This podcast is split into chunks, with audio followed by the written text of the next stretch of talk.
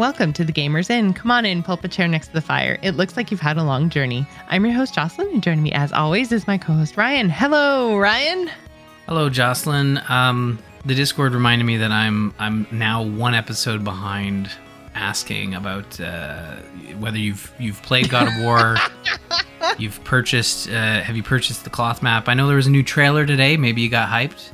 And You bought I did get map? hyped, uh, but I have not spent any money yet. But honestly, like their their marketing is so good, right? And I mean, especially knowing the kind of like positive reception that the first game got, I'm sure the second game is going to be just as good. And I probably should just play it and buy everything that I want, but I'm also trying not to. I'm being very reserved. How much time do I have left now? Are we at like the Uh, six weeks, eight week mark? Eight week. Yeah, two months. Eight weeks. Okay, two months. Two months. Okay, Oh, there you go. You got some time. I've still got time. Yeah, you have I Still have time.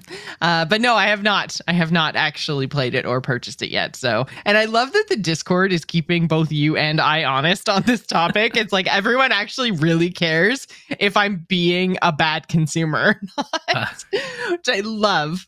Yeah. Well, it's in the notes. It's in the notes here, and I think I mentioned that It last is. Ryan time. copies it. Ryan copies it every week. It's in the notes all the time. I mean, it, there is stuff in here that's a holdover from March that needs to probably be removed and or updated. But uh, you know, it's one of those things where I just I just duplicate the notes and it, it sticks around. But um, I feel like I also need to play God of War again, or at least check it out. Like I I I, s- I- we'll talk about it later on in the show. But that trailer, it was like. It really felt like the the God of War 2018, and and and I know this is a direct continuation and everything, so it would make sense that Mhm. it would feel that way but uh, I, I, I'm sure there are, it is leaps and bounds um, from from where, but it, maybe it's more similar to what we had with Horizon, where it felt very similar. It felt very much like this is a, a direct continuation, both in story but also in gameplay. And I think we're going to get something similar with God of War Ragnarok too. So, Mhm. um, which is a good thing. I did enjoy that about Horizon Forbidden West. You know, so I didn't have to relearn Uh, everything. Obviously, as did I. yes. Um, but yeah, I think that uh, they've made an interesting decision because I think everyone assumed it was going to be a trilogy. So I, I really, I'm looking forward to playing both of them for that exact reason. It seems like they've decided what story it is that they're telling, and even though it was a wildly popular first game.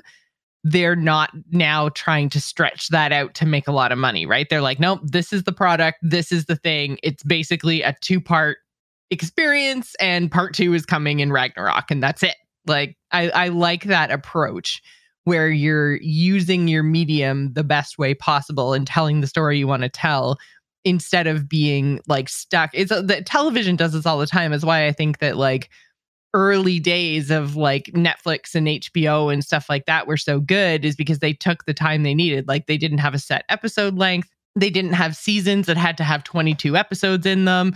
So some of those episodes were straight up filler. It's like, okay, we need eight episodes. We're going to do eight episodes. Here's our story, and we're done. like, it, it's much more effective than trying to hit targets just for the sake of of putting a target on the wall, sort of thing. Yeah. Yeah, and I and I think their original quote was like, "Hey, it takes us 5 years to make these games. It would be kind of weird if we took 15 years." Like th- there's a big difference between, you know, the PlayStation 4, PlayStation 5 generation and the PS2, PS3 where, you know, they could release an entire trilogy within a platform generation. You saw that Mhm. with Mass Effect.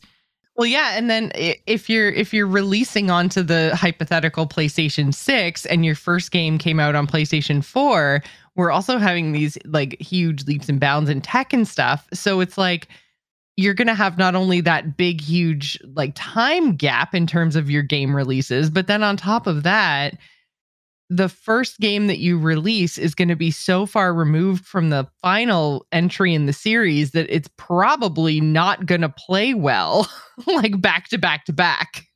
Even if you do keep up all the like uh, cross compatibility back compatibility backwards compatibility and all that kind of stuff right? It's still like you're just going to notice the changes in gaming over a 10 to 15 year time span. Yeah.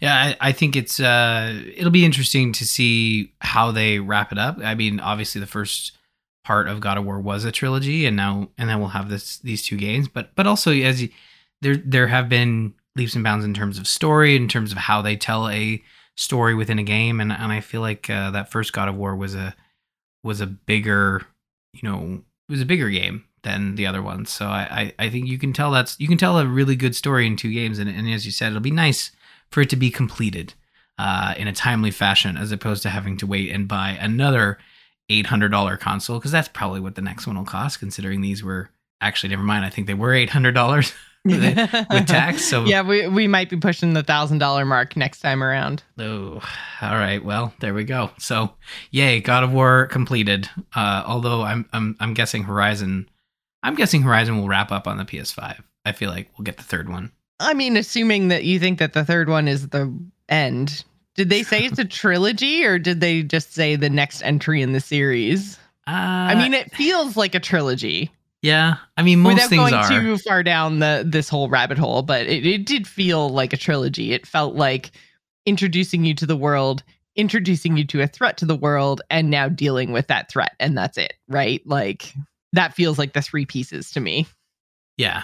Like I feel like Horizon could be a trilogy, but you could you have a lot of opportunity for spin-offs. I mean, they will Yeah. they are going to have that VR experience that will be set within the Horizon world, but not necessarily within you know the main trilogy. So yeah, not with Aloy, right?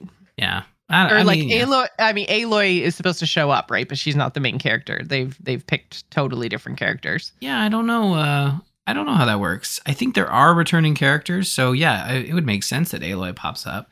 Mm-hmm. Um, I'm honestly, uh, I haven't really been paying attention to it because I, I don't really want to buy the uh, PSVR two, right? So maybe eventually, like their other PlayStation games come into PC, maybe their VR games will maybe come to Steam VR down the road. But They uh, could potentially.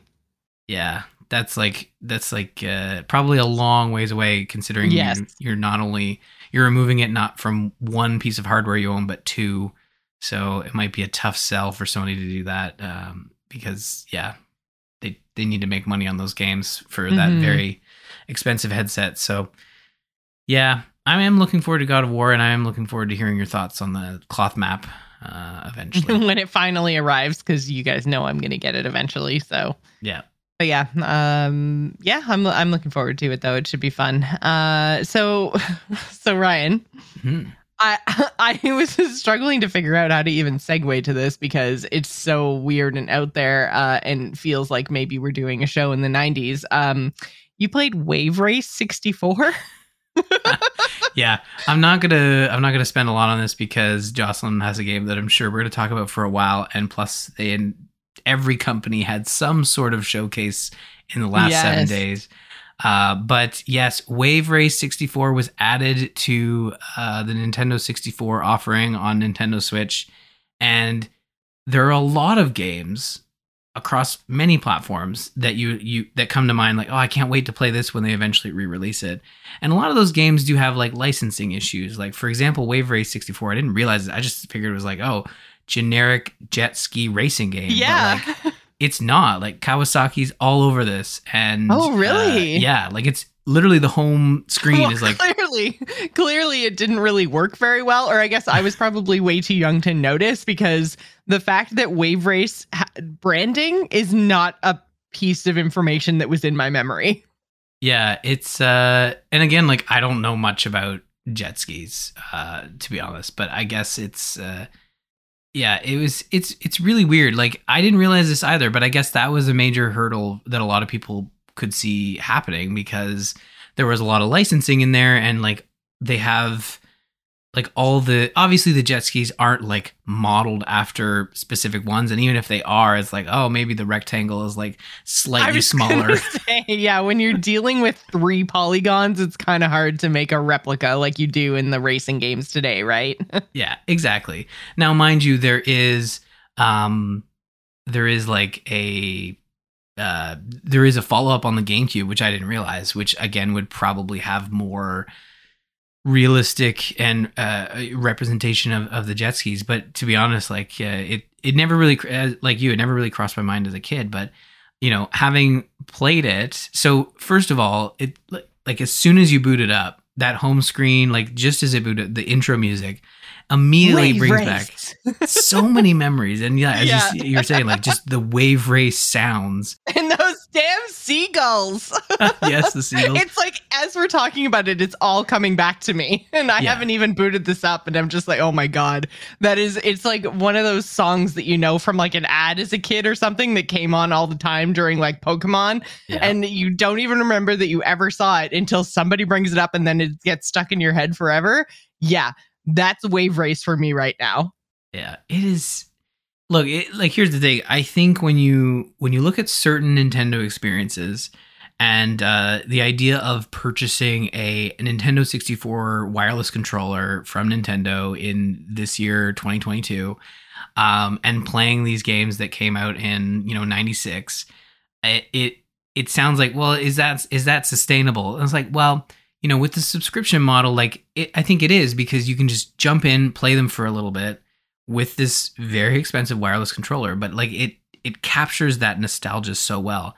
And like as I'm playing it, as I'm going through, I'm like it, it's all coming back to me. Like all the so the uh the rate. So for example, like as soon as you boot it up, it's like, hey, do you want to train? And they like drop you into the sort of intro area, which is just more of this like open area where you can sort of jet ski around. There's like dolphin, like follow the dolphin, and it all immediately comes back to me as you're like, you know, racing uh, uh, to follow this dolphin around and going over you know ramps and stuff. And and uh, and then you start getting into the races and um like all the sounds come back to you like you know trying to go uh I don't know what you would you call them like buoys but like trying to go you know left uh, on the left buoys and right on the right buoys and kind of making your way through the race.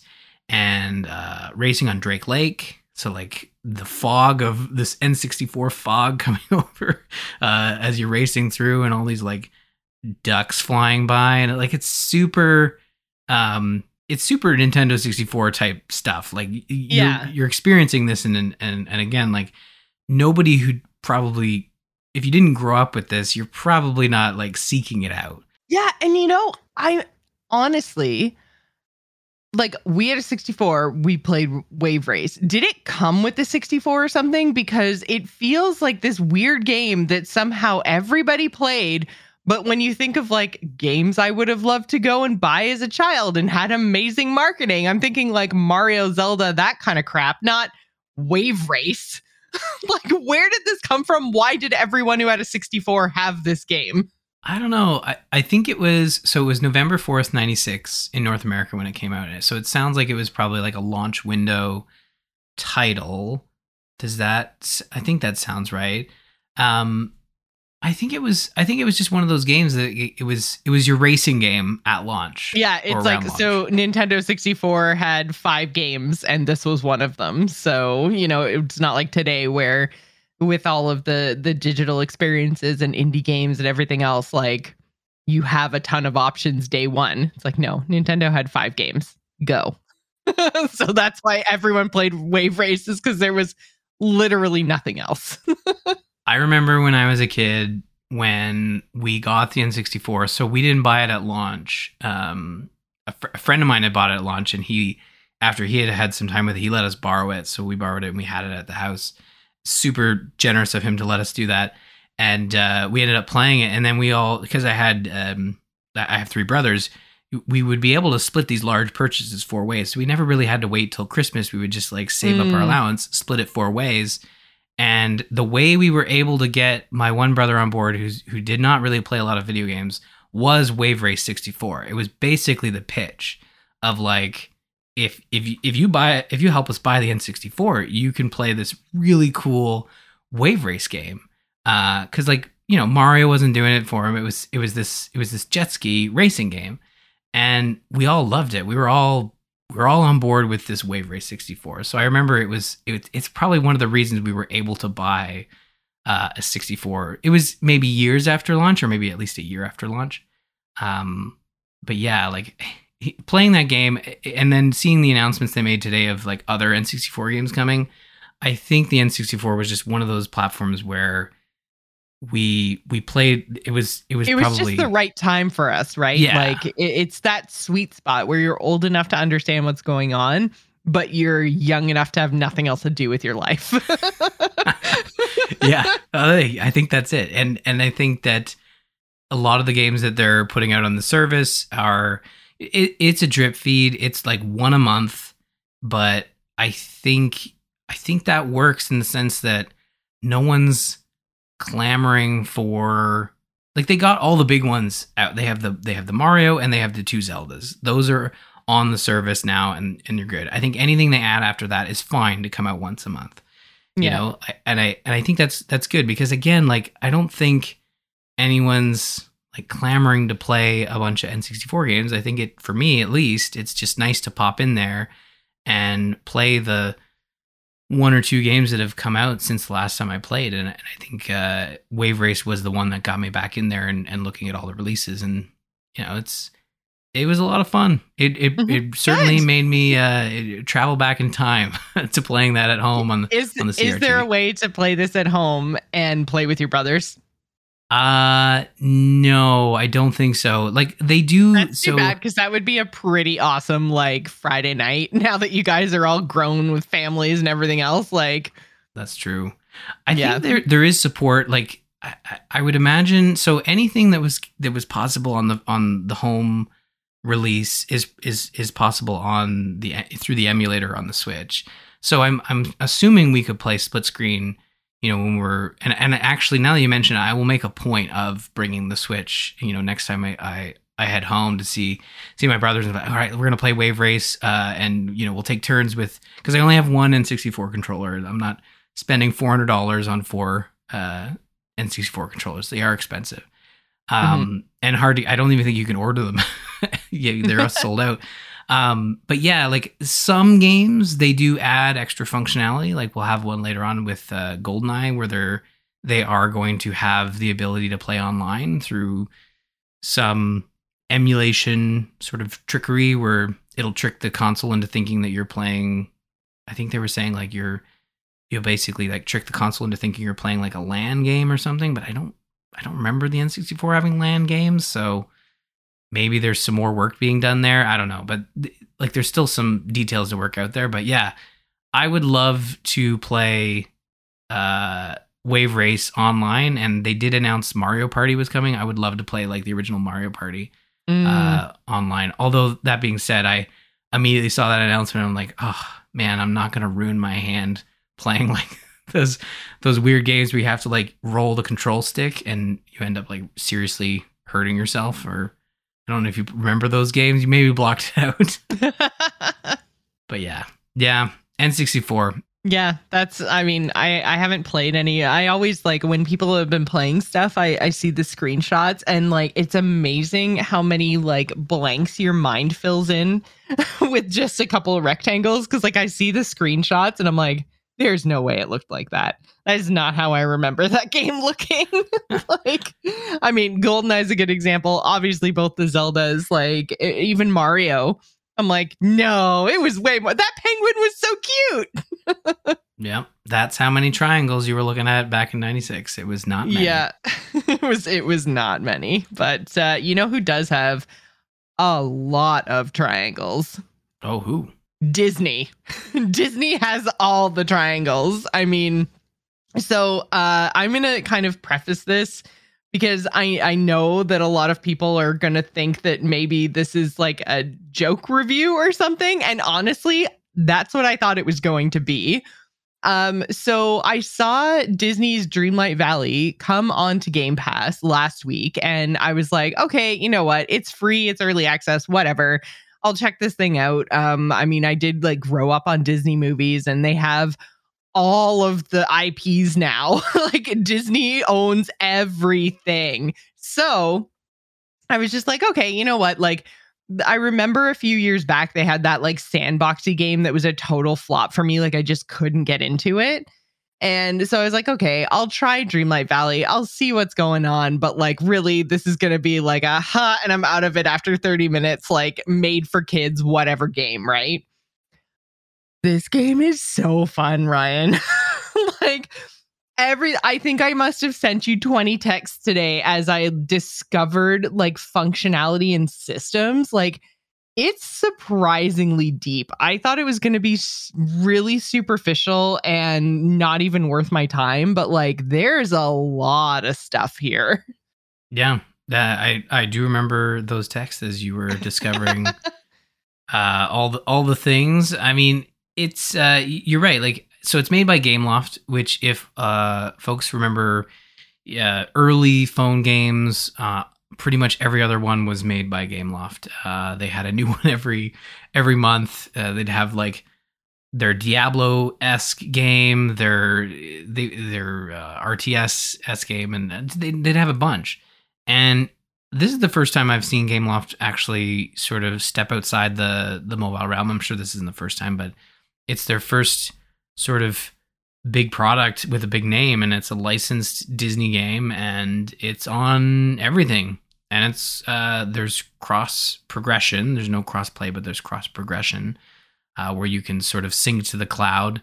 So I, I played a little bit of it, uh, enough to give Gameloft my email, which I could have sworn they probably had before, but um, they they now have it again. So there they go. They can they can send me emails about all their mobile games. Uh, but I played a little bit of it, and yeah, there's a lot to it, and it is it like at first it kind of feels a bit like a mobile game that has been bumped up to consoles, but after playing Diablo Immortal's PC launch, like that very much is the experience of a mobile game put into a PC game. Ported to PC, yeah. yeah. This yeah. is this is uh this is very much a console experience. It's it's a it's very well done and there's a lot to it. Like you have all your Disney characters, you have the the main well, I guess you don't have the main three right off the bat, but you have you have uh one of the McDucks, uh, or not? No, Scrooge. What, Scrooge. No, yeah, yeah. His name's Scrooge, but is their last name? Is their last name is not? Is their last? No, their He's last name is McDuck. Duck. Is it McDuck? Okay, McDuck. Yeah. but is it is it Donald McDuck? No, it's Donald Duck. Okay. I thought that was his uncle though. No, there's like so there's Scrooge McDuck, right? And then there's like Huey, Dewey, and Louie, uh-huh. and that whole like Ducktales like thing is separate from like Donald. No, are they related to Donald or? I don't think so. I, I mean, are. like, uh, but at the same time, I mean, like, you and I are both humans, and we don't have the same last name. No, I'm not. I'm not suggesting that every duck. every duck has, has, to be Duck or McDuck or. I'm just saying, in this specific instance, is Donald Duck not related? It doesn't matter. But uh, yeah. either way, Scrooge McDuck at the beginning of the game, and then you have Goofy and Mickey and like as you said, we, were talking pre-show. Like there's and all Mer- the you can't forget Merlin. Sword in the Stone is like one of my favorite Disney movies of all time. I've seen it so many times. So when Merlin was like the one that greeted me, I was like, ah. is it's a bit of a deep cut though.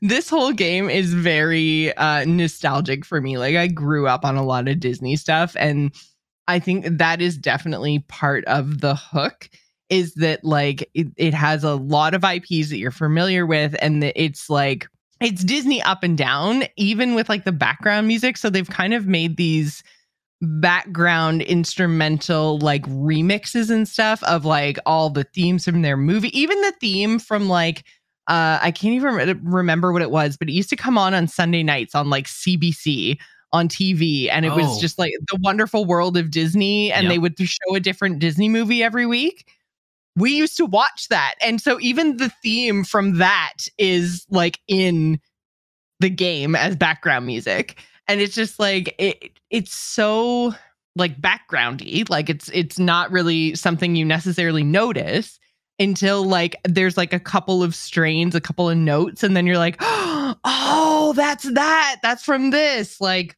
I had so many moments like that. Um, and there are like the game is just it's so big. And so the the general I, I, guess the best way i can kind of describe it it's like a cross between stardew valley and animal crossing but then they've also added like a questing and a story to it so that it's not just like go farm and build your house but you definitely do farm and build your house. Like they've replaced um raccoon guy from animal crossing with scrooge and who like he's definitely in charge of like making money and he's always talking about his giant money bin and you know, all of that kind of stuff. So like they've obviously really lent into or leaned into the Disney IP of it all. but um you do the same sort of thing like you walk around and instead of like pulling weeds, you're getting rid of this like nightmare vine stuff and then you get currency for that and you get crafting materials. So there's a pretty big like crafting system, there's a cooking system, you do farming, gathering, collecting, like all of the things that you did basically in Animal Crossing. And you can spend just as much time in your house, like customizing your house. It has all like the floorings and the walls and everything else that you did in Animal Crossing. You can, you know, talk to Scrooge and you can upgrade and add more rooms and everything else. And as you do that, your house gets nicer and nicer and bigger and bigger. And again, very Animal Crossing. But then, like the Stardew Valley part of it is like you have all the Disney characters that you're, um, you're, you know, used to seeing or familiar with. Um, like uh, you mentioned, uh, Mickey and Goofy and Merlin uh, is there. But then, very quickly, if you follow the story, you start to be able to go to different realms and you can unlock different characters. So, like, the first one I went to was Moana's realm, and then I went to um oh, I'm totally blanking on his name now, but the rat from Ratatouille. Remy. Oh, yeah. Remy. I went into his kitchen and like they each have these little kind of like quests that you have to do for them. So like it's basically like playing out the movie that like their movie. So I had to when I went into Remy's kitchen, he was like, Oh my God, I'm totally swamped. I'm so glad you're here. You have to make all these things because the food critic's here and we need a five star rating for our restaurant. And it's like you're playing Ratatouille. Like, so it's, uh, it's really, really well done. And at first I thought like it was just, you know, the meadow that you kind of start in. And then I opened the map and then there's like seven or eight realms that you go to, which is I've played for maybe six or eight hours and I've only just unlocked the beach, which is the next realm that you go to after the meadow. Like, so it's like, it's really big, it's really long, but not in a way that feels um too slow, I guess. Like, it has a pretty good pace. And speaking of pace, one thing, so Ryan, you mentioned giving your um your email to Gameloft. Yeah. Yeah. Uh, so when you do that and when you do the cloud saving, it syncs your game to your time zone and there's actually a day night cycle. And so the characters like have a schedule and they stick to it. So like for instance, I played right up until we started recording at 8:30 and Mickey was walking around and he was kind of like stretching and he's like, "Oh, it's getting so late." And then if you look on the map, it shows you like Remy was already asleep and like so they all have their own schedule and they're all like active in doing different things and moving around the map, which gave me super Majora's Mask kind of vibes. But Majora's Mask on a real schedule, like very much again, very Animal Crossing y. Like there was stuff you could do at certain times of day and it was like actual real in world time. And then there would be times that I would forget that like Sunday was turnip day and I'd be like, damn it, now I have to wait till next week. so or, my turnips have gone bad or whatever. It's been a long time since I played Animal Crossing, but um, yeah. And so the Stardew Valley side is like you get to meet all those characters, and they all have like their own like favorite thing to do or like preferred gifts and you can do all of that stuff you can take them with you as your companion and they will give you bonuses so like say Goofy, you go up to him and you're like, hey, let's hang out. And Goofy is your fishing companion. Then, like, when you catch a fish, there's a chance that Goofy will give you another of the same fish. So, like, you can um, build your relationship with Goofy while also getting more resources at the same time. And then, as you kind of move up, then you unlock currencies, you unlock all kinds of customization and stuff. And oh my God, Ryan, we need to talk about the customization. This blew my freaking mind as soon as I got into the game and got into my house, you can open up your um the menu to kind of like choose your wardrobe, choose your clothing. And they have an option where you can do up to 50 layers of customization. They give you a whole bunch of just white base items. So there's like uh, pants, shoes, hoodie, sweatshirts, dresses, Mickey and Minnie ears. Like there's probably a good 20 items that they give you basically as like a blank canvas. You can make them any color you want. You can like put all these different, they call them motifs, but they're basically like almost like stickers, I guess. But you can make them all different colors, all different sizes. You can put them anywhere on the like the customization is insane and you can do 50 layers of that. so it just like man, it's it's absolutely unbelievable. Blew my mind. Yeah, there's a there's a lot there. Yeah, it's a really robust system for again some a game that I thought was going to be very childlike and simplistic. Right. And this is we're playing on Game Pass. I think it's like a forty dollar Yes. game on other platforms. So yeah, so it's forty dollars, and I did look into this because I was really curious about the whole cloud save thing because they do say you can basically like save to the cloud and then play your save on any platform because it's tied to your um, GameLoft account. So I was like, okay, but do I have to own it on other platforms? Like question mark? Because you're right, it is a forty dollar title. It is currently in early access, so you do have to buy it on the other platforms. And once you own it on the other platform, then you can take your save and play it somewhere else. So you could like play primarily on, say, your PC, which is what I'm doing.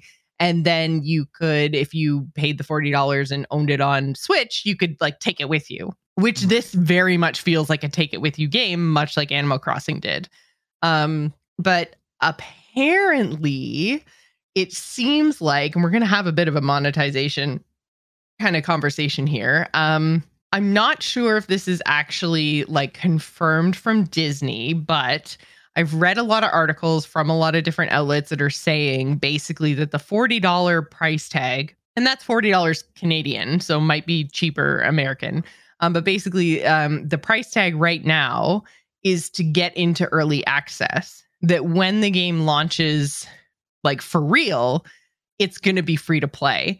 At that point when it's free to play then you'll be able to just play your save wherever without paying for the early access. So um, that kind of brings me to the battle pass which is in the game right now but it is a hundred percent like there's no first of all there's no paying to win because you can't there's no multiplayer so it's just a single player like experience right now. Um you can't go and visit like so your villages are completely customizable. You can move everything anywhere you want.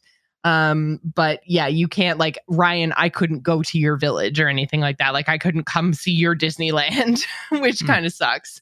Um but yeah so there's no like paying to win because you can't really like beat yourself you know? So it's all just cosmetics. It's all customization options. It's motifs and pieces of furniture and and clothing and stuff like that um, that are only available during the like kind of premium battle pass. Actually, I shouldn't say premium because part of it is free. It does it does that pay and free mix that all the battle passes do. Um, but so far, I don't think that the moonstones which is the the real money currency i don't think there's a storefront i couldn't find them anywhere and if I am actively looking for your currency and I can't find it, I feel like that's very consumer friendly because they're not smooshing it in your face all the time, right? Like I was trying to figure out, I had 8,000 moonstones and I couldn't even figure out where they came from. But you can actually earn them just by doing tasks in the game. So, like harvesting and selling fruit and, you know, crafting different items and raising your friendship levels and doing all the stuff that you'd be doing anyways earns you the premium currency for their battle pass. So you could actually, I think, very easily, if all of these systems remain the same, which we're going to talk about Marvel Snap in, in a little bit, which, you know, very quickly went off the monetization train uh, tracks. But um, if everything stays the way it currently is, I don't think you need to spend money to do the premium battle pass. It's very Dead by Daylight uh, to me, where you know you invest your initial. I think it cost me like either two thousand or twenty five hundred. I can't remember now. Uh, moonstones to unlock the premium pass, which again, moonstones I earned by doing in-game activities. Um, and then through the course of the battle pass, you can eventually like unlock more moonstones. And I'm like, okay, like again, it's one of those like pay for itself kind of things. So it seems very player friendly. Um, but you could obviously buy a big chunk of them. I guess in theory somehow. I haven't looked at the actual like Microsoft store um, or like the Xbox app to see if they're listed in there to buy, but um, there is no like store button in the game right now. Um, so yeah, it's it seems very consumer friendly. You could just buy the whole battle pass by paying a whole bunch of money, or you could, like I said, I had eight thousand moonstones when I discovered the battle pass, and then I was like, oh hey, I have the thing to do the thing. I should try the thing. And yeah, I already had eight thousand just by playing the game, which was more than enough to buy everything in the battle pass. So I'm already done the battle pass and it's there for another 27 days, I think. Wow. Like it, it felt very player friendly. So this is it's a Pixar theme right now. So it had a whole bunch of stuff from like Toy Story and The Incredibles and stuff like that. And and uh, I think Cars and maybe some other property I wasn't familiar with.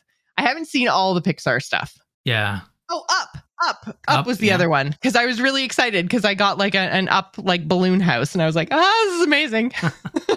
Uh, Pixar's tough. I, I feel like uh, there was a time when I was able to keep up with all their films, and and then they started releasing two a year, and there was that gap between the two a year process and Disney Plus. So now I'm good. I can keep up with them because they come to Disney Plus right usually right after theater, uh, like 45 Yeah. days or whatever. So I've been able to keep up. But there was a stretch there where when they moved to the two year uh, the two year process. But um, I wonder, and again, I have not played enough. I have not read it, enough about this, but I wonder if in your situation, in terms of uh, having enough for the battle pass after playing, um, that that's all well and good. But I wonder if usually when you play these type of games, and, and again, um, as you said, there's nothing in the game to sort of it's not prompting you to buy stuff. It's not prompting, hey, you know, best value, get yeah. you know, 999 you know disney shards for 999.99 i don't know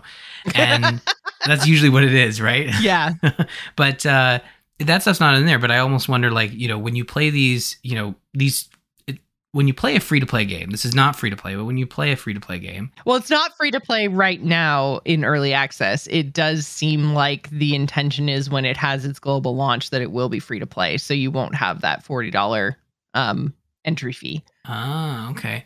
Well, I almost wonder if your initial play, because again, with free to play games, they ramp up the premium currency giving that they're giving you through like the intro tutorials and the intro quests. yes. and, yeah. They front load it for sure. Yeah. And I wonder if that might be the case, but but then again, it like doesn't really it doesn't seem to be because so basically um you get like three quests that you can complete and then they give you the premium currency the moonstones and if you unlock the premium path you get six quests that you can do so it doubles your moonstone earning capacity i guess.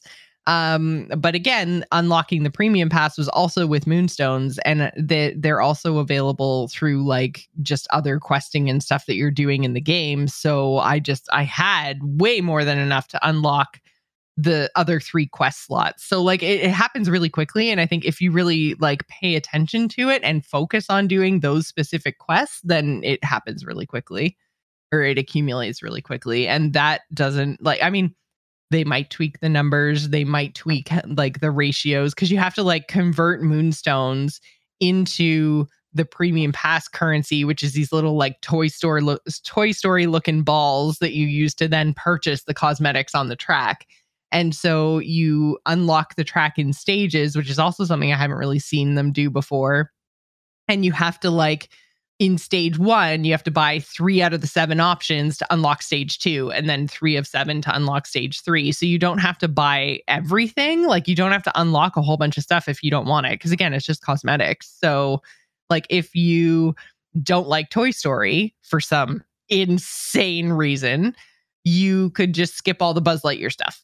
And because like one of the one of the big items in one of the stages was like I think like 40 little Toy Story balls which was like 400 moonstones because it was a 10 like factor of 10 conversion so like 400 moonstones was 40 to- toy story balls so um that was the big ticket item was like his spacesuit in like this giant display case.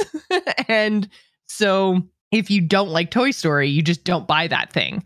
And you buy like there's um like discount currency in there that you, so you could just straight up buy more currency at a cheaper rate. You could buy like motifs and stuff and other like if I loved up, so I could buy the like um fireplace from their house was one of the things you could buy for your house. So lots of really like recognizable pieces, but they don't kind of um like pigeonhole you into one IP or make you get a whole bunch of stuff you don't want if you don't have to. So again, it seems very flexible and consumer friendly at this point in time. You're right. Everyone in it right now has either paid for it through like buying it on a platform to pay for early access or through Game Pass, which you're paying for Game Pass. So whatever, you know, Xbox and Disney have worked out on the back end of that. Point is, everyone in it right now has already paid an entry fee. So it's possible that this first battle pass is a lot more consumer friendly because we've already paid the money. So they don't care as much about like nickel and diming us for our time and our money. Who knows? Yeah. But right now it seems friendly the way they've done it so far.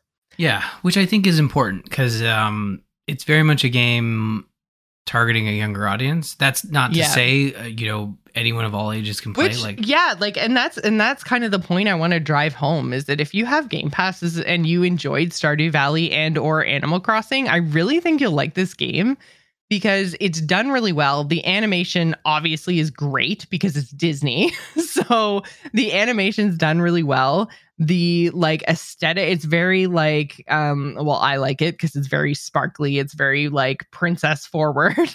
but like it's just it's a really polished title and it has a lot more depth than i originally thought to give it credit for i guess so i i really think it's worth a look and if you kind of like raised your eyebrow and laughed it off when you saw it like i did you might want to give it a shot like if stardew valley and animal crossing were your thing this is a really fun game i mean and there's even as dumb as it sounds to be a feature that you're excited about. This game looks so good, and I was having such a good time playing it. It has a selfie camera in it, and I'm literally wearing this like princess dress with the like Wreck It Ralph, like, um, oh, what's her name? The glitch. uh, oh my God, what's her name? uh, I've seen those movies so many times. You know how her, she's got her hair in the pigtails with all the candy stuck in it? Yeah, you can buy that hair. So of course I have that hair. And then I have like uh, Mickey Mouse ears, but the ears are made of other Mickey Mouses that are donuts. so I'm wearing that and my princess dress. And I'm like, of course I want to take a selfie as I add Moana to my town. Like, it's just it's so pretty that like I want to take those pictures. I want to like I haven't used a selfie camera in any game ever that has implemented one. I'm like, this is so dumb. Why is this why is this a feature? Turns out Dreamlight Valley is why this is a feature.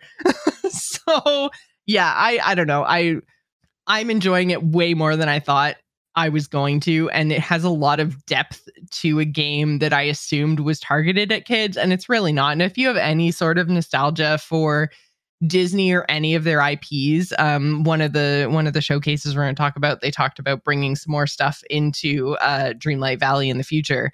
Um, so yeah, if you have any interest or nostalgia for Disney, Pixar, like anything that is in their wheelhouse, new and old, like check out Dreamlight Valley because it's it's it's really good. Like I honestly can't recommend it enough, which is blowing my mind just as much as I think I'm blowing yours right now. Yeah, no, it's a it's a solid game, and I was I was surprised when I got it. Now, mind you, I know you were saying, oh, the kids are gonna love it, and um, I feel like there is like if you're gonna play with your kids, depending on their age, I think if they're a little older, they, you can probably let them just play it. Uh, for me, I feel like that my kids would be bored at the intro because it is it is very sparse. Like obviously, like any Stardew Valley, Animal Crossing, the intro is very much there's weeds everywhere. Yeah. You know, your favorite characters are, are hiding from the weeds because for some reason they can't. Well, that's so that's the whole like kind of story, and that kind of leads into the questing and stuff that's a little bit more fleshed out than some of the other games that I've played like this before. Is that there is an actual like story there, like it's Disney. So like the story is that you uh, like you are like a grown up in the real world, and you like go to your childhood like cottage and you you know just need to get away from it all. And while you're there you fall asleep and you go to dreamland. And dreamland is this dreamlight valley and you get there and merlin's the only one because he's magic he's the only one who's kind of like still sort of with it and he's like oh like i'm you must be magic. I'm so glad that you're here because we need help. Our old ruler left us and now we're overgrown with the with the for the forgetting or yeah the forgetting. And so it's like all of your favorite characters have like been forgotten in this dreaming valley place and you have to like save them from these nightmare thorn things that have grown and are causing everyone and everything to forget who they are and forget why they why they're there and and all the rest of it. And you have to like restore all of your characters to the valley and like i don't know it's a really cool story and they've even incorporated a lot of the villains like i just am going through a quest right now where i'm talking to ursula like that's pretty cool like normally they stick to the good guys right but they're like nah we're gonna have ursula why not like all of the good guys and bad guys live together in harmony in Dreamlight Valley. I'm like, that's a cool concept because some of Disney's best characters are their villains. Yeah. It's it's nice that they bring all the characters in and I mean, as you said, Disney has such a wide array of properties. I, I would imagine this time next year we'll have the Marvel expansion or Oh, probably. You know. Yeah. I can see. So right now, um, basically, and this is maybe a little bit of a spoiler, but um, you kind of like unlock the gate to the palace where the previous ruler lived. And within the palace, it's very actually like Mario 64 to like bring it back around. Um, in the palace, there's a whole bunch of doors that go to all these different realms, and some of them are like labeled. There's like an icon. So, like, I think on the second or third level, there's a door with a with a snowflake. So it's like obviously that's Frozen, and obviously Frozen was one of the first IPs they put into this game because it's like ridiculously wildly successful. Um, but yeah, so all of the doors in this castle, and there's got like I mean Ryan, this thing is so big. I think there's probably like 50 doors inside of it. Only a few of them currently have like logos on them. Most of them are like blocked off by either the nightmare vine stuff or they, they have like very nice like you know those like red velvet like ribbons that they put on the side of like queues and stuff yeah, oh, yeah, they're they're like roped off like that in an old timey theater, and you just like, of course, you respect the the red velvet rope. Why yeah. would you ever think to cross that to go to doors? like that would be insane. we all respect the rope, so um, but yeah, like they have the space built into their like main castle to do like 50 different realms. And I think there's like six or seven you can go to right now. So like there's Moana and Ratatouille and Frozen. Um, I think there's I'm trying to remember now. Oh man, I think Little Mermaid, I think. Oh yeah, if you have Ursula in there. It, yeah, Ursula's yeah, Ursula's in the main beach part. Well, and that's the other thing too is that some of them are like realms where you can actually like go to and like live through parts of the those characters like story and then recruit them to bring them back to the valley. And some of the characters already live in the valley. So like Ursula, Merlin, Mickey, they already live in the valley. You don't actually go anywhere to go get them.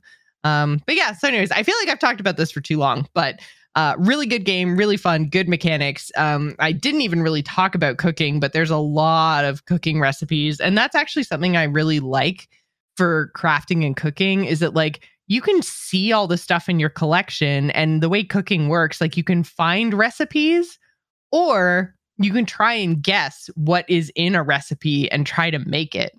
So, like, that actually was kind of a sticking point for me because I thought I had to find the recipe for this thing I had to make for a quest. And I was like, I don't understand where I'm supposed to get these recipes from. Like maybe I just go recruit the rat because I mean he's got to be the cooking guy, right? Um, but you basically just like your cookbook will show you a picture of what you're trying to make and then it'll show you how many ingredients there are but they're just question marks in the bottom. And if you can guess those ingredients and throw them in the cooking pot it'll just be like hey you've discovered a new recipe. Congratulations.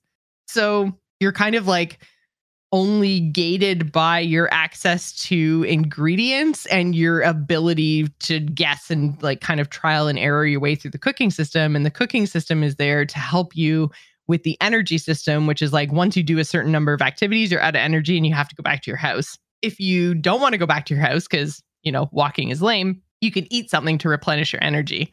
Um, and then so the various like things that you cook make that easier, make that better, give you more energy. Some of them like double your energy bar, you know, some of them will, you know, give you different bonuses and stuff. Anyways, it's again a pretty robust system within this game. So if you like cooking, crafting, farming, gathering, collecting, home customization, character customization, clothing customization, this game has all that and a good story and quest to boot. So go give it a shot. Sounds good. And plenty of Disney characters. Uh, oh my god, so much. Yeah. so so much Disney IP. It's it's really great. So uh wanted to give a shout out to our September patrons, Jamie and Drew. Thank you guys so much for supporting the show.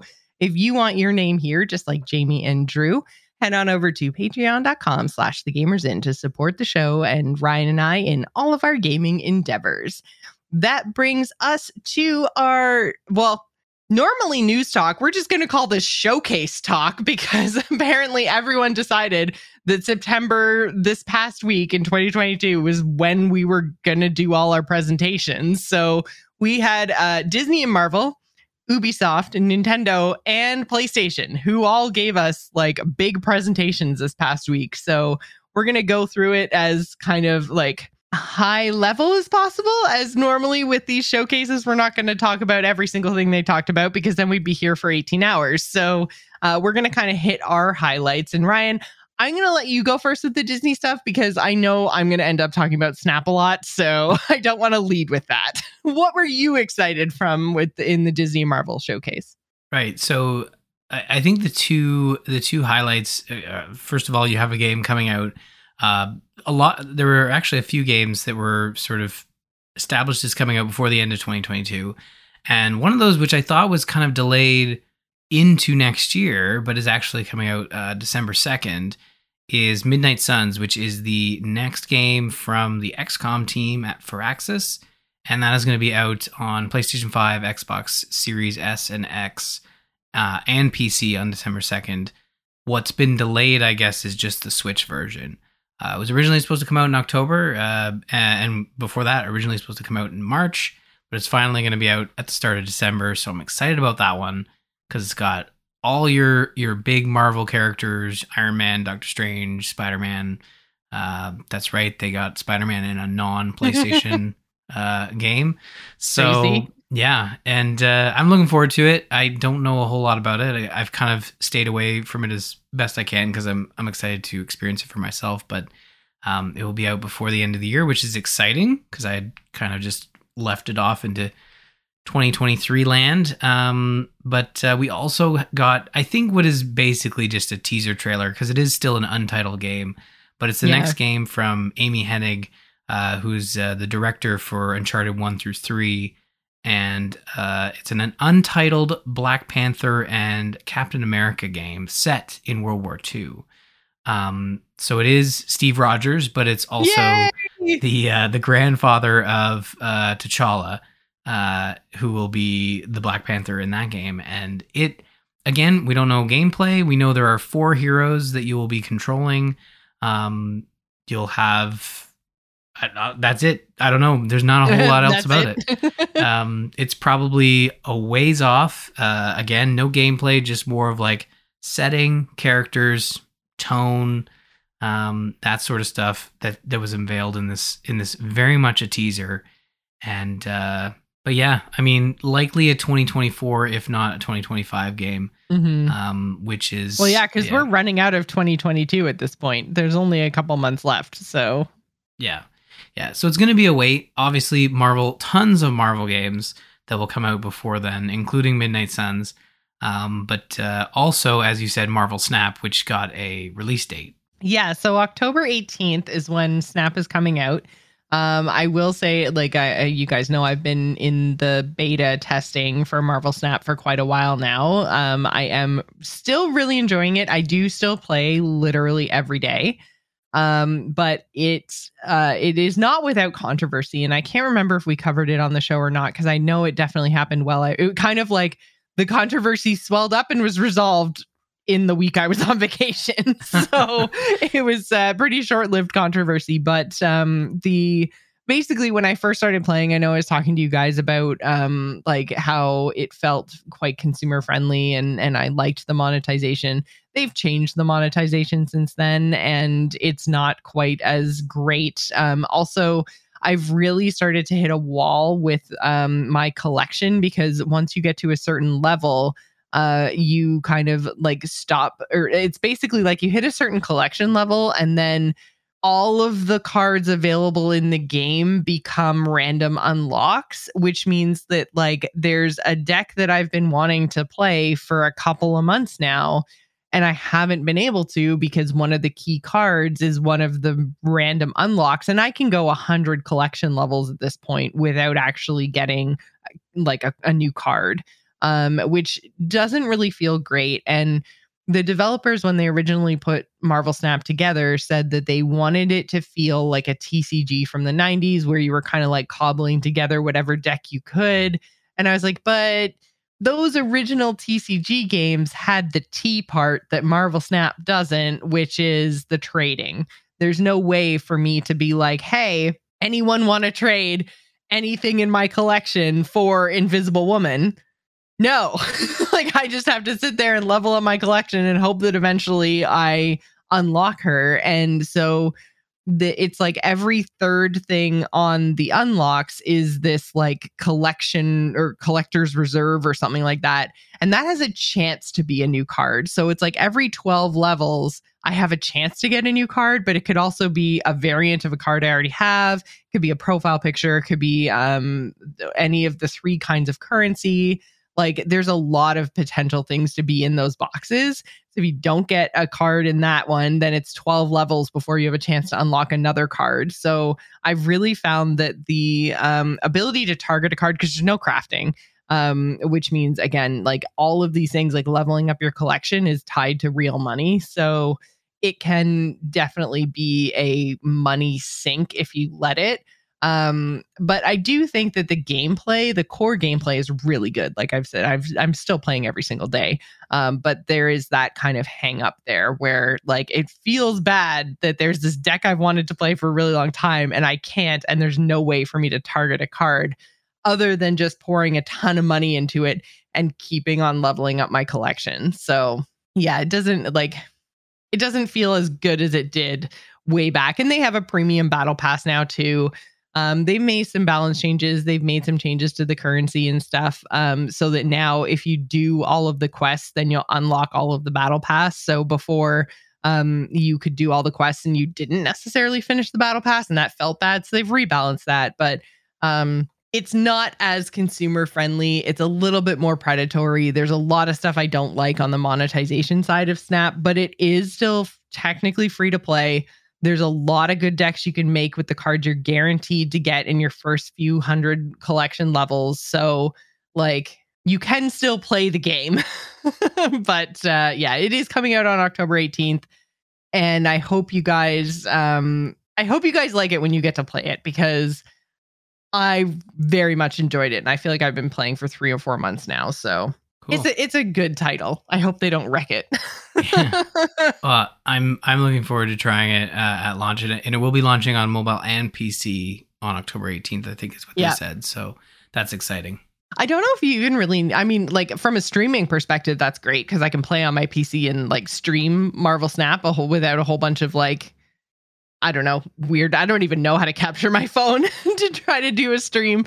Um, but yeah, so like uh, from a from a content creation perspective, that's really cool. But I don't like you don't even have to. It fits on your phone so well. But um, it would be kind of cool because like a big part of this is like card art, right? And there's a whole bunch of different variants and a whole bunch of different styles and um, as you unlock or increase the rarity of your cards, the power doesn't change, just the art changes. So it goes from like 3D to like animated. And, you know, we've talked about all this stuff before. So that would be really cool to like see those pieces of artwork a little bit bigger because like you can click them and like it blows them up to your phone screen. But, you know, that's, yeah, it, it would be cool to see because it, it does have a lot of really good effects and really good art. So, and it's a very pretty game.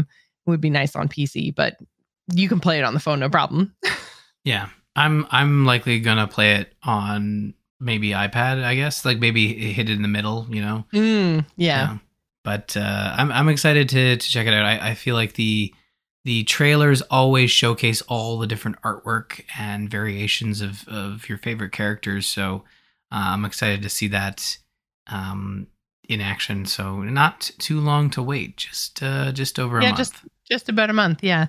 Uh, so Ubisoft wanted to talk all about Assassin's Creed. Um, and so there were two projects, and so this is very like I'm I'm pretty interested to see how this all plays out because the main franchise is in the Assassin's Creed Infinity stage now. And so they've given us information about the next two titles, or I guess uh, yeah, titles, expansions. Like I don't even know at this point what to call them, but the uh, next two entries, I guess. Yeah. Into the Assassin's Creed Infinity product. um and so the next one coming is going to be feudal Japan, right? And and that one is like the next in line is the most developed. It's I did we didn't get a release date, right? But soon TM. yeah, I would I would imagine this is the 2024 uh release maybe unless they aim for fall 2023 but um the, the I would say probably yeah. yeah 2023 like I mean the, it's been a while now that we've been sitting on not sitting on I mean the last Assassin's Creed was really good um but like they've got to give us something. Like they used to give us a new Assassin's Creed every year. Like yeah. they need to give us, I think 2023, fall 2023, like holiday 2023 would be a good bet. Um, and then the one after that, we got like a teaser of something witchcrafty, and it's just code name Hex, which is I don't know, really cool.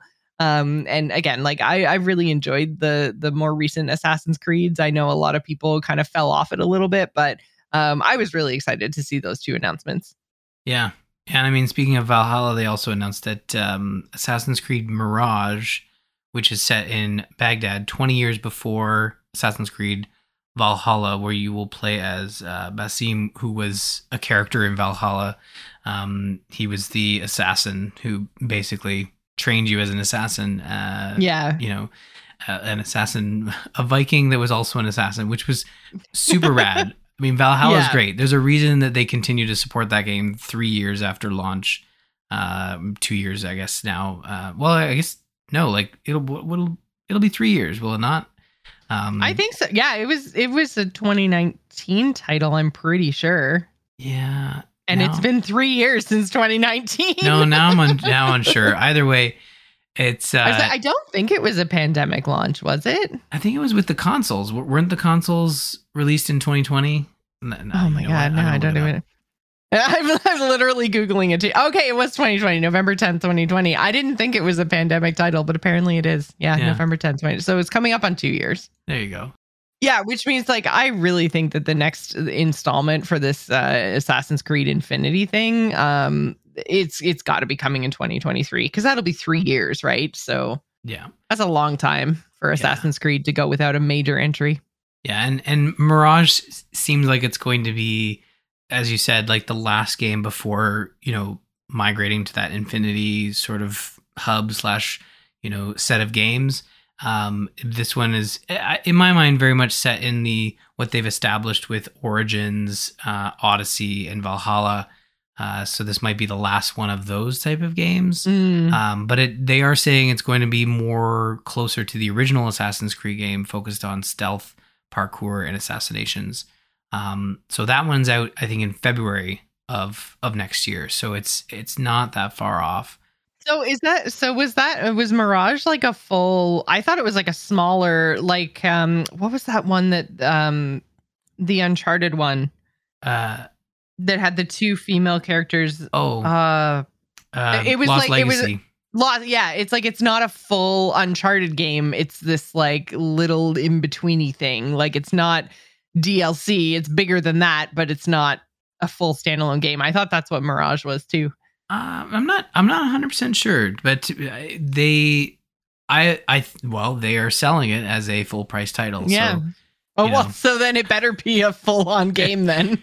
yes, a hundred percent. Uh, so I mean, it's it is funny when you look at this article, and we'll have it linked in the show notes. But it's essentially all Assassin's Creed pro like five or six different Assassin's Creed Yeah. updates and projects, and then uh, they detailed a little bit of Skull and Bones and a couple other other their other projects, but they also revealed um, the DLC for Mario plus Rabbids Sparks of Hope and the DLC always has like their their final part or episode of it always features like a like a an additional character to sort of focus on in like the side campaign or, or an additional campaign content.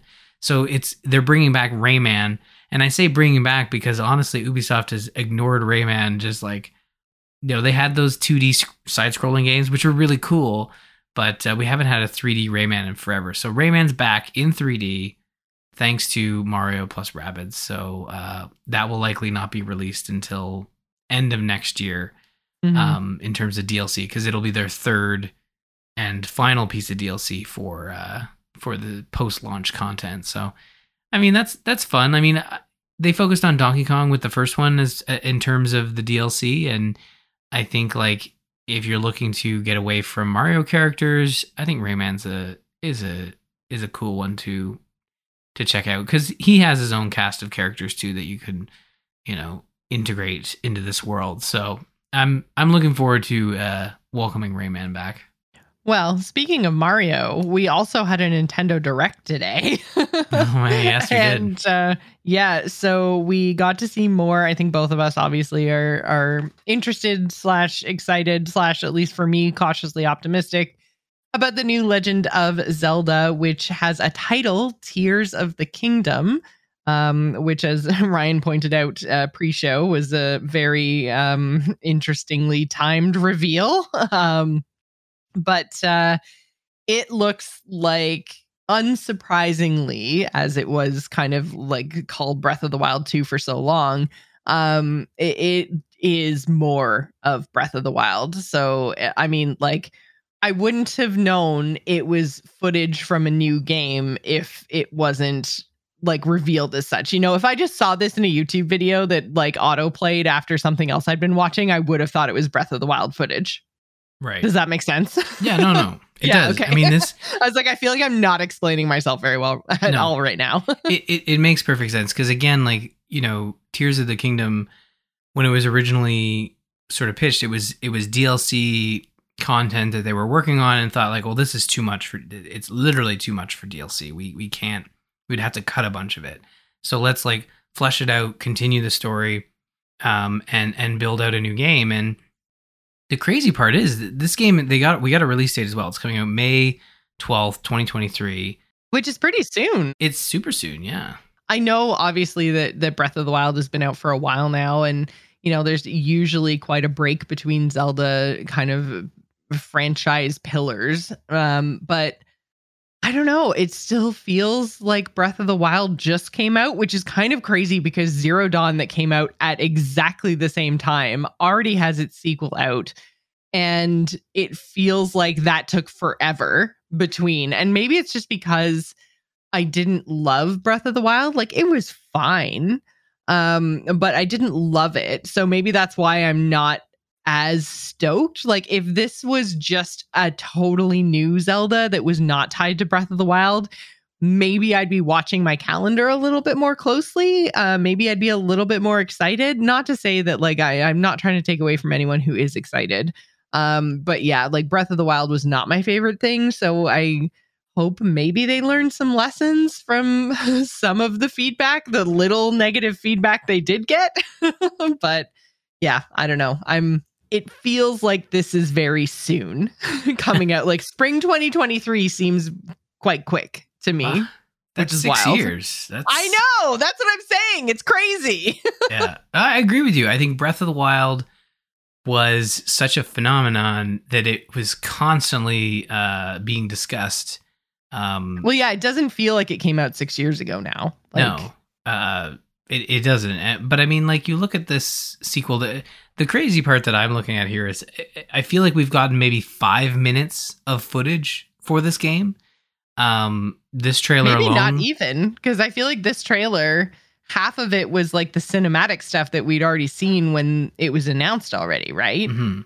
yeah, more of the the wall art and stuff, and Yeah, the wall art. Yeah.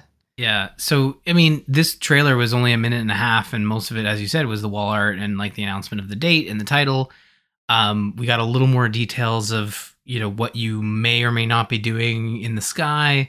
Uh, some more traversal stuff of like going backwards in time as you you float back up to the sky. Like, it seems like there's going to be a lot of opportunities to, you know, float back up and come and go back down to the land below and and uh but it's all very still mysterious. We don't know a whole Mhm. lot. And I remember, um, I, I remember they said like, oh, the title would kind of give you a. The reason we're not revealing the title is because it'll it'll give you more details about the game. It's like I, I don't know, like Tears of the Kingdom.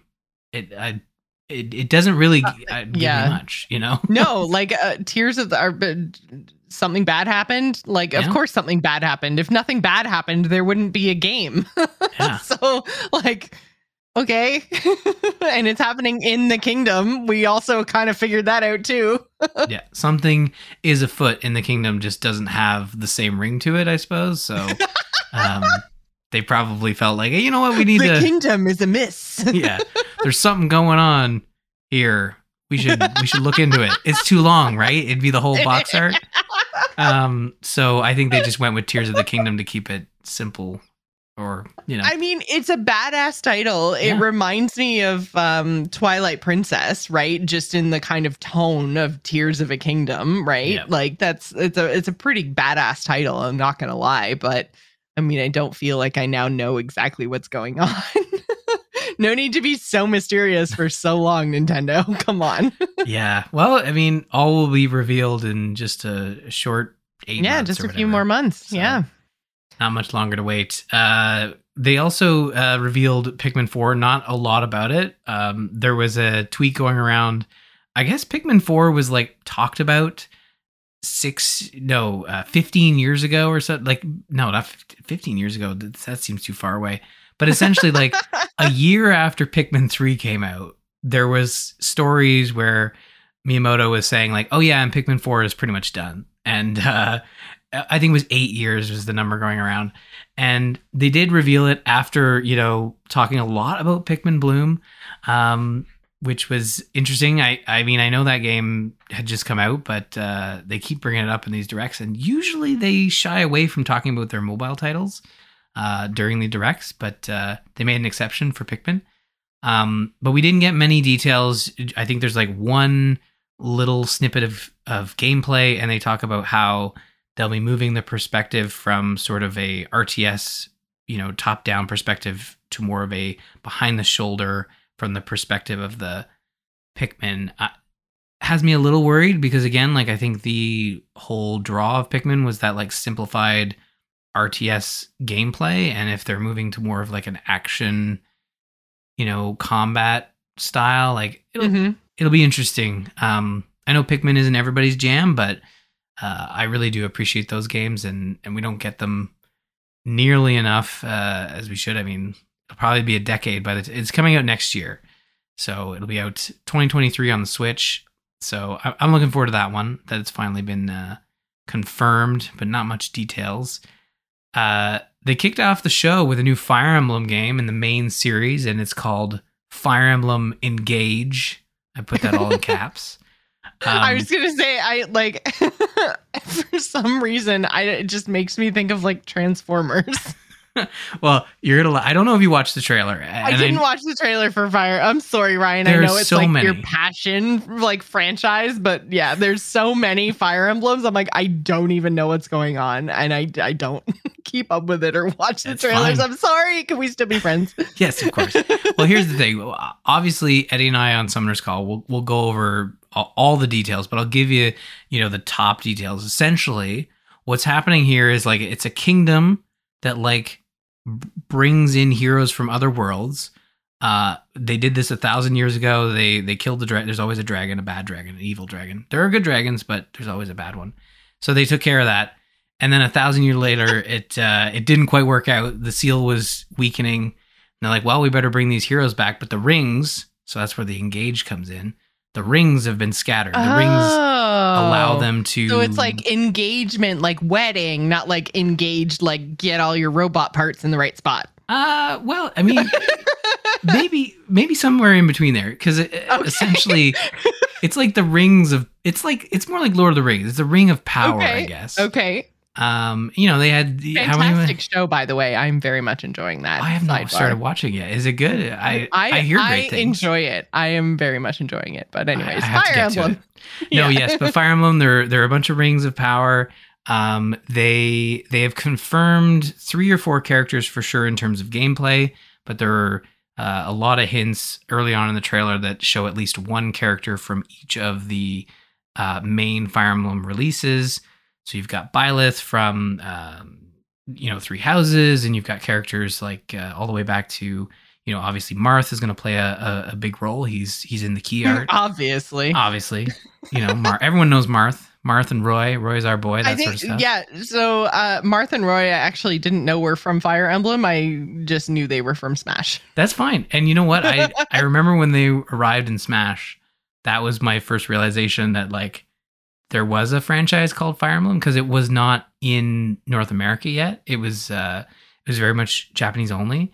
Um and uh I don't think Roy doesn't even have a game in North America. Marth obviously has had a few games um, that have been ported over, but uh, Roy still still is, uh, even though he A is widely known. yeah, he's a mystery, at least here in North America. But um, essentially, they're going to bring all these characters in, uh, and you'll have to fight this uh, Fell Dragon. It's it's got very you know classic Fire Emblem gameplay.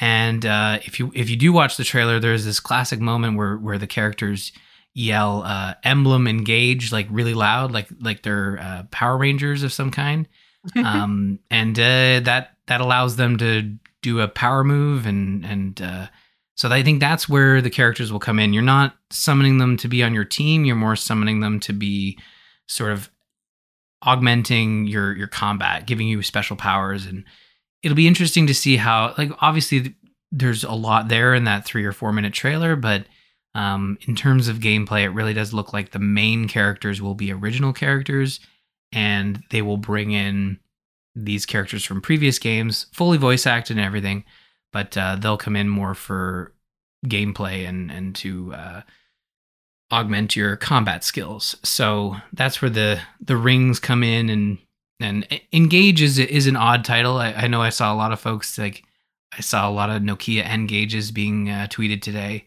Mm. So you know it, it's uh it looks to be different from other mainline you know games in the franchise, but also pulling in like we saw a lot of features from Three Houses that they implemented, like uh you know sort of the meta game where you're you're building up a village, um, you're having conversations with characters, that sort of stuff. I love that, like, this isn't your deep dive. No, I, no, I feel not. like we've been talking about it for like 10 minutes, but like, this isn't the deep dive. So, Well, y- you, I, I, people will get into more of like the details of like what's in every frame, and obviously there'll be stuff to dig into. But, um, yeah, it, and this was actually leaked uh, earlier this year, and um, with screenshots and stuff, and people were like, "That's fake. No way, that's real." And sure enough, like it's a it's a slightly different art style than what we're used to. Um, so, and I guess it's a different developer. So, uh, it'll be it'll be interesting. It's coming out January twentieth next year, so not a long wait for that one. Um, and yes, I'll be picking it up day one, surprising nobody.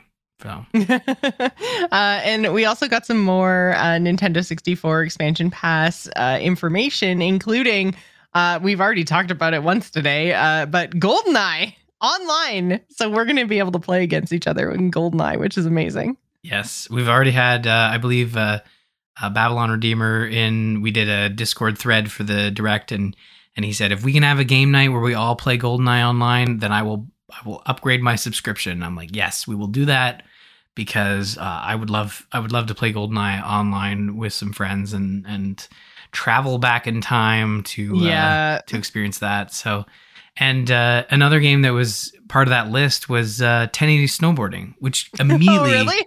yeah, immediately came back to mind when I was playing Wave Race. I'm like, oh man, if they get Wave Race, I wonder if wonder if we can get 1080 snowboarding. sure enough, there it is. it's So, coming. yeah. Um, you know, no uh no announcement of the Metroid Prime remaster or, you know, bringing forward Wind Waker and Twilight Princess over to the Switch. Those were heavily rumored, but uh, were not present in the announcements. But it was a pretty packed show, um, so they probably uh, wanted to hold on to those. But you know, Nintendo's got a really, you know, heavy 2022 left to get through, and in comparison to the other platforms, like I mean, Nintendo's got a new game coming out like twice a month. Hmm Yeah, they're doing a lot of stuff. Yeah, yeah. So they'll be busy. I still haven't actually because I got so involved in in Disney this week. Um, I still haven't picked up Splatoon, which I'm actually really excited about. So Yeah, I'm excited to hear your thoughts on that. Nintendo's killing one. it. Yeah, Yeah. Nintendo's absolutely killing it right now.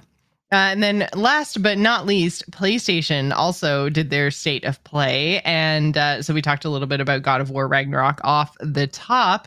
Um, but they also gave more information about their loyalty program. So this is the thing that I don't think I'm to do. I I included it because um, obviously there was a lot of announcements in a very tight uh, presentation. I, I think that they had a really good setup. Like they they had trailer to trailer to trailer and very minimal interstitial discussions and stuff. It was just a bunch of trailers. Um, so there are a lot of games that were obviously talked about, but you know, uh, PlayStation Stars, which is their loyalty program, they kind of showed off some of the digital sort of collectibles you'll be able to get, and I think this is unique to uh, PlayStation, where they're kind of going to, for this like 3D trophy aspect, and I think it'll be interesting to see how they um, allow you to sort of portray those uh, within you know the PlayStation ecosystem, but you know nothing nothing crazy. Just you'll be able to play games and earn rewards and trade them in for uh, other digital sort of stuff, and uh, it's going to be launching this month, uh, first in Asia and then coming to North America a few weeks later, and then other regions afterwards. So it's it's Mhm. not far off, but yeah, it's like it's a loyalty program. Uh, it's basically just there to encourage you to play more games on their platform, um, and you get some some little uh, digital trinkets. But there was like some VR announcements. Um, they had a a a new not a new Yakuza game, but a spin-off that hasn't been released in the West, so that's coming out. Um yeah, a couple new games too. I think this uh Pacific Drive game looks really interesting. I thought it was maybe a Days Gone sequel, but we did not get that. Uh, I thought like, wow, really going back to this after they kind of trashed it and moved on, which was unfortunate because I think it really did deserve a sequel. But um, it looks like you're driving just through the apocalypse, um, Yeah. as, as the world slowly falls apart around you. So it's, uh, Who wouldn't want to play that game? I yeah, I suppose when I say it like that, maybe I'm not doing it justice, but it really does look like you're driving in a in a car that really shouldn't be able to handle off road. you know, it's like a station wagon of some kind. It it's just yeah. Handling the terrain like nobody's business. But uh, yeah, it, it was it was it was a shorter uh, sort of presentation, and and and they did cap it off with God of War Ragnarok. Um, and uh, I'm I'm very excited for that game. I, the fact that it is out in in two months is because I think it was originally it was originally scheduled for 2021. I think and Mm, it got pushed. So like like other games did, but uh, yeah, yeah. it was a it was a good state of play. I think it had it had a little something for everybody. Yeah, I honestly I can't get over this station wagon. Like, I mean, it looks kitted out, but like, I also don't really understand what this apocalypse is. I guess uh, there. I guess there's zombies. There's or there's some shadowy creatures, but then there's like weird like lightning and goo that looks like maybe it's radioactive. Like, and then machines coming out of the ground. Like, yeah, there's there's a lot going on in the Pacific Drive trailer. I can't Yeah. get over it. I thought it was like maybe It's weird. Ghostbusters. Like I was like, yeah, is this Days almost- Gone? there's some there's some parts. It's like they pulled a little bit from everything and then put it all in a car. Yeah, it's it's. I don't uh, know. It it looks interesting. Um, and I mean, yeah, they also announced Tekken Eight. I guess I'm not. We're not really fighting game players here. I'm I'm terrible at fighting games. Um, but yeah, Tekken Eight is going to be a thing, so that's exciting for folks that want to play Tekken. Um, but yeah, God of War was the big one for me. Yeah, absolutely. I think God of War is the big one for everyone, and I feel like a lot of PlayStation stuff is going to be very focused on that until it comes out. So, uh, yeah, we'll definitely be playing it here. So, yeah, I mean, well, I say we're definitely going to be playing it here. Uh, throwback to the top of the show. I Oh, still right. haven't played the first one, but I will. I promise. Yeah. and even if for some reason I don't get to it, Ryan will definitely be playing God of War Ragnarok on release. So, Yeah, uh, stay tuned for that in a couple months. Uh, that's going to do it for us tonight. Thank you guys so much. Uh, if you want to join the conversation and let us know what you're excited about from all of these different showcases, um, or if you want to tell me how wrong I am about Disney, head on over to bit.ly slash TGI Discord. Uh, you can also follow us on Twitter. You can find me, Jocelyn at Joss Plays. Ryan is at R Murphy. And don't forget to follow the show at The Gamers Inn. Thanks for staying at The Gamers Inn. Remember, tune in next week. Bye, everybody. bye everyone.